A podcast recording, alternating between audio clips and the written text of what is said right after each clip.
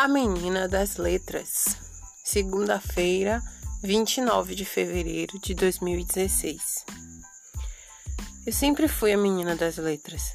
Sempre fui a menina dos rótulos, das bolas de remédios e dos manuais de todos os móveis e eletrodomésticos que eram comprados lá em casa. As letras, juntas em palavras, constituindo frases e formando textos, sempre exerceram fascínio sobre mim. Eu sempre fui a menina que lia tudo que sempre tinha resposta na ponta da língua.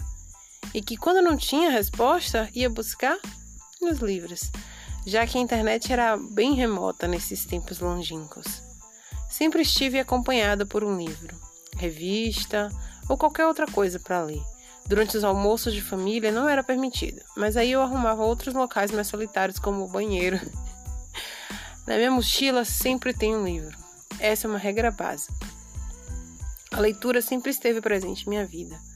Como já disse, eu sempre fui a menina das letras, aquela, aquela que muitas vezes foi considerada esquisita, mas que nunca ligou.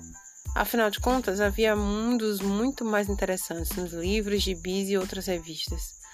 O mundo das letras e das palavras sempre pertenceu a mim e eu a ele. Não deixo por nada, e nem ele me deixa.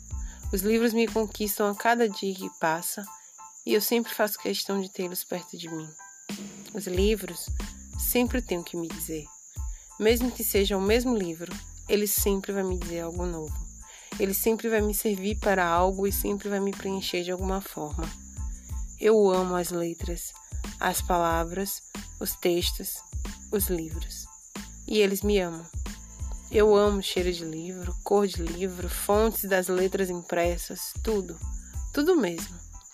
Mas o que me encanta é o que há dentro deles: as histórias, a magia, o encantamento. Quem não tem essa paixão pelos livros nunca vai conseguir entender. Mas a gente, os aficionados, nós entendemos e continuamos amando. Esses que são a melhor invenção. Enfim. Mesmo quando estiver velha, continuarei amando os livros e continuarei sendo a menina das letras.